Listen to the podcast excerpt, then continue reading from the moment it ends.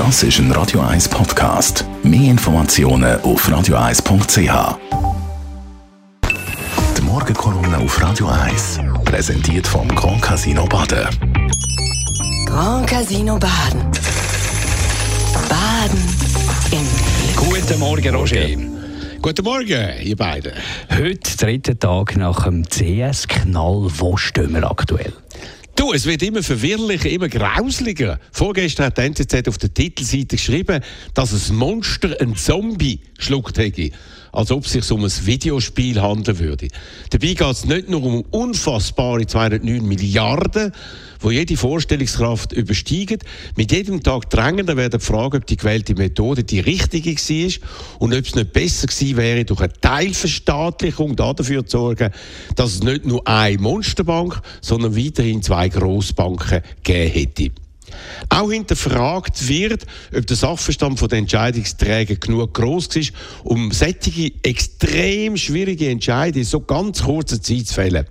Vor allem kritisiert wird die neue Wirtschaftsministerin und gelernte Dolmetscherin Karin Keller-Suter und ihre Vorgänger, der Ueli Maurer. Wenn jetzt der Bundesrat als erstes gewisse Bonizahlungen an die C S-Top-Leute gestoppt hat, dann ist das sicher nicht falsch. Aber es ist vor allem Balsam für die geschundene Volksseele. Es ist der Ruf nach Gerechtigkeit, aber nicht eine relevante Verbesserung der anstehenden Probleme.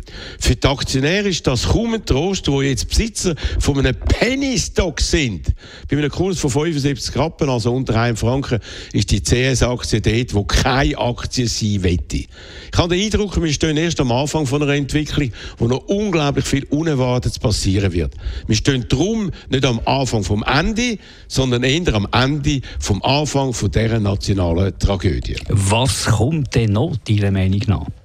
Du, ich glaube nicht, dass der Deal nochmal grundsätzlich aufgeknüpft werden kann. Das ist nicht möglich. Aber es sind Entscheidungen gefallen, die wahrscheinlich zurückgenommen werden müssen. Zum Beispiel die totale Enteignung von diesen speziellen Obligationen, die gerade C S seit fünfzehn Jahren gepusht hat. Es geht dort um nicht weniger als sechzehn Milliarden, die man den Darlehensgeber einfach weggenommen hat.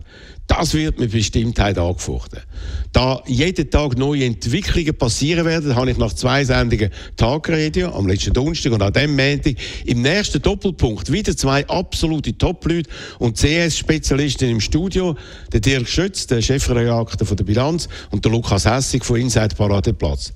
Am Sonntag am elf Uhr und mit grösster Sicherheit sieht bis dann die Schweizer Banken und die politische Welt noch ein bisschen anders aus heute als heute an diesem schönen Mittwochmorgen.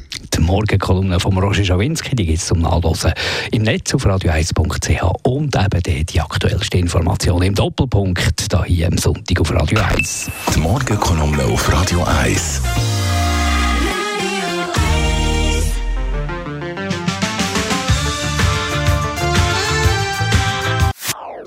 Das ist ein Radio eins Podcast. Mehr Informationen auf radio eins punkt c h.